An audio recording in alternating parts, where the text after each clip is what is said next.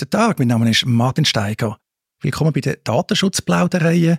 Heute gibt es eine Fortsetzung mit einem Spezialgast, der schon mal da war, nämlich mit dem Adrian Bieri. Mit dem Adrian Bieri rede ich über Artikel 19 vom neuen Datenschutzgesetz vom DSG. Und zwar rede ich mit dem Adrian darüber, nicht nur, weil er ein kompetenter Anwalt ist in einem Bereich, er arbeitet bei Bratsch in Zürich, ist der Co-Leiter im Materialgütertechnologie und Datenschutz, sondern er hat vor allem auch das DSG kommentiert. Er ist Mitherausgeber vom Aurel Füssli Kommentar zum neuen DSG. Und da wir, wie im letzten Gespräch, noch nicht alles können erschlagen Artikel 19 Informationspflicht, machen wir heute eine Fortsetzung. Adrian, schön kannst du wieder Zeit nehmen. Ja, danke vielmals, Martin, dass ich wieder wie eine Datenschutzplauderei darf dabei sein Also Adrian, machen wir eigentlich direkt weiter. Das letzte Mal, ich habe es noch nachgelesen nochmal, haben wir vor allem über den Absatz 1 geredet von dem Artikel 19.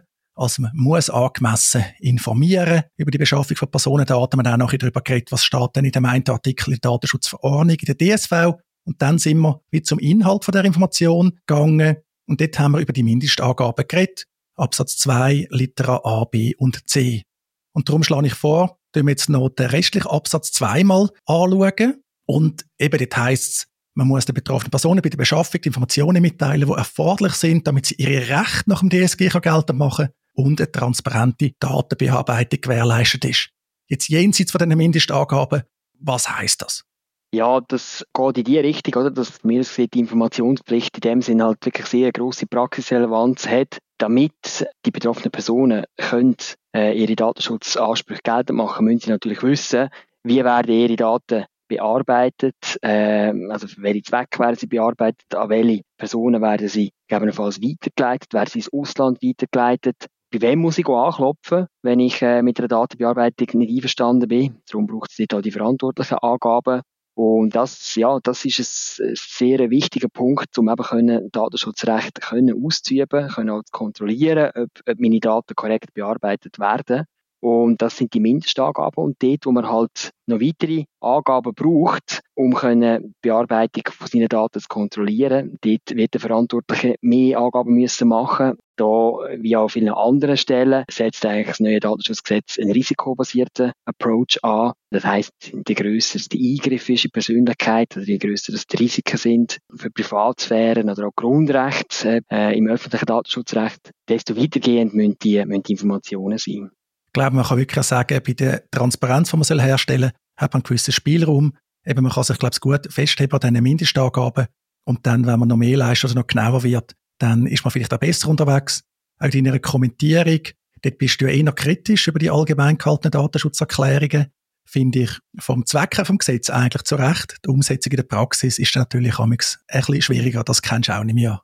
Absolut. Das Datenschutzgesetz gilt branchenübergreifend, äh, vom Schreiner bis zum Spital.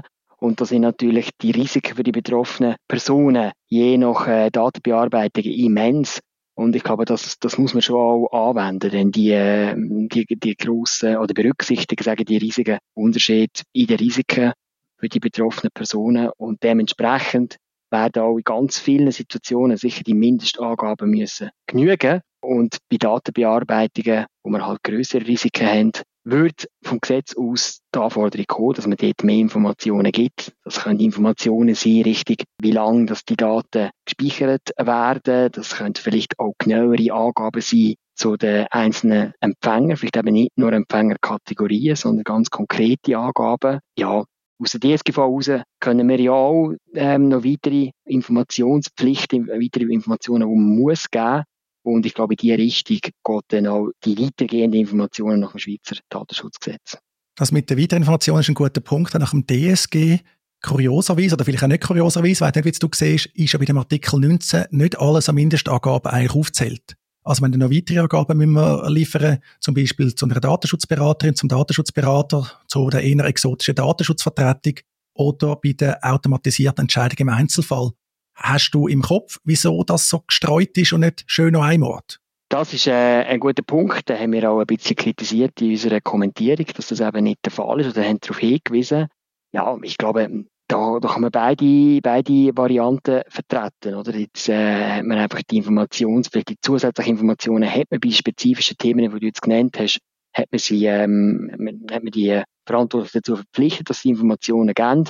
hat es aber unterlassen, das jetzt noch in Artikel 19 Absatz 2 den Katalog aufzuführen. Das hat der Gesetzgeber so, so entschieden.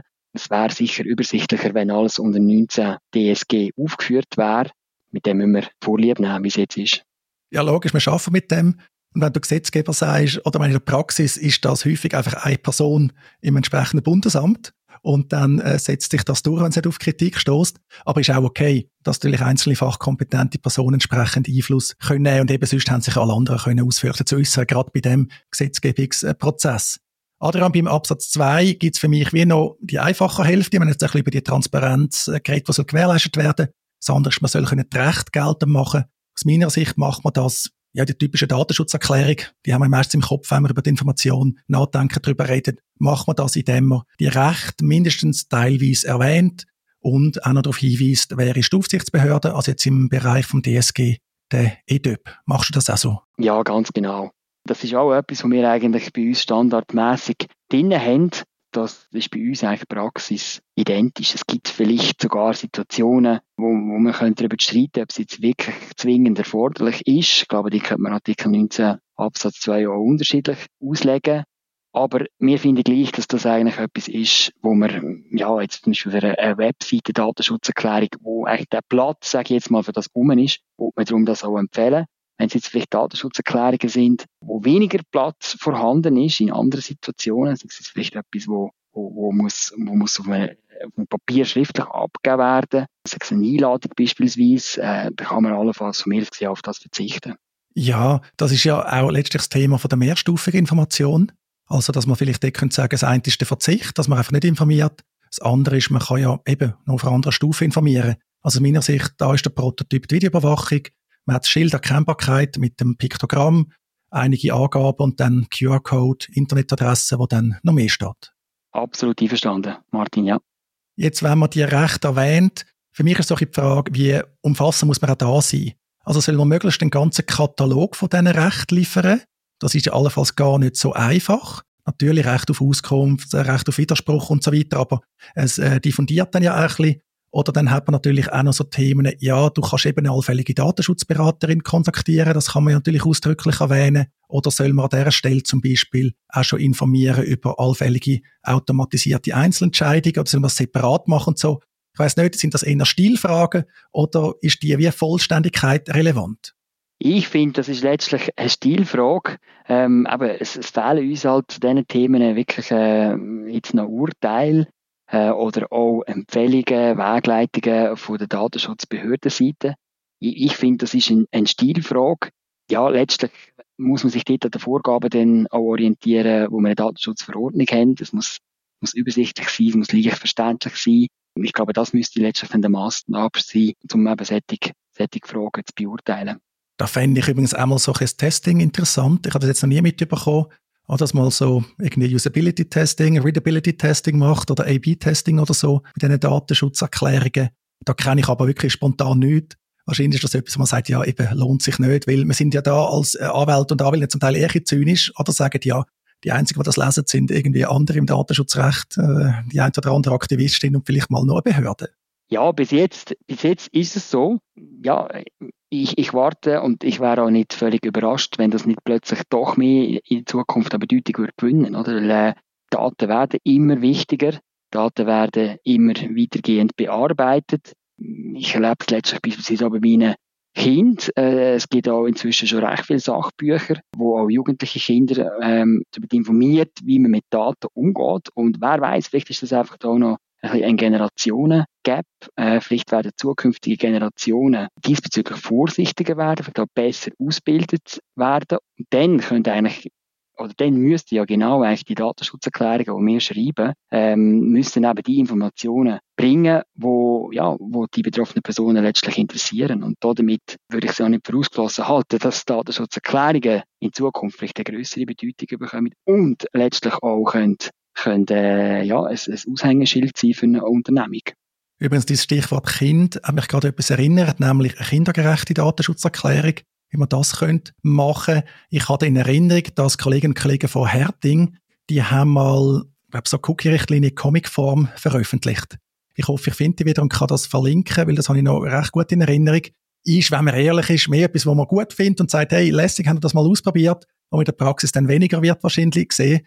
Aber das ist einfach noch in Synchro, dass ich das gerade da deponieren kann, dass ich es nicht vergiss, Adrian. Ja, also auch das haben wir in unserer Kommentierung ja, erwähnt, dass natürlich eigentlich eine Datenschutzerklärung, die sich eben an Kinder und Jugendliche richtet, dementsprechend auch, ja, auch dort das Verständlichkeitserfordernis dann auf diesem Maßstab äh, muss angewendet werden. Und Sprache dementsprechend sollte einfacher sein, einfacher verständlich. Das ist etwas, wo sicher mehr Juristen ja nicht immer die Besten drin sind. Es ist letztlich äh, eine Fachsprache. Und das äh, auf eine andere Art und Weise zu formulieren, äh, wo eben viel äh, einfacher verständlich ist, das ist sicher nicht, äh, nicht einfach. Und gerade in solchen Situationen wäre wahrscheinlich so ein Reality-Check, wie du jetzt auch schon angesprochen hast, ja, durchaus angemessen. Ein Hilfsmittel können natürlich heute so KI-Tools sein. Ein klassischer Prompt ist ja, erklär mir etwas wie für einen Vierjährigen oder du mal beurteilen, kann der Text ähm, sechsjährige Bub in der Schweiz lesen. Wobei ich finde es eben wirklich schwierig. Es ist ja nicht unsere Absicht, komplizierter zu schreiben und dass es nicht leicht zugänglich ist. Aber alle, die das schon mal probiert haben, die stellen einfach fest, man kommt in Zielkonflikt rein.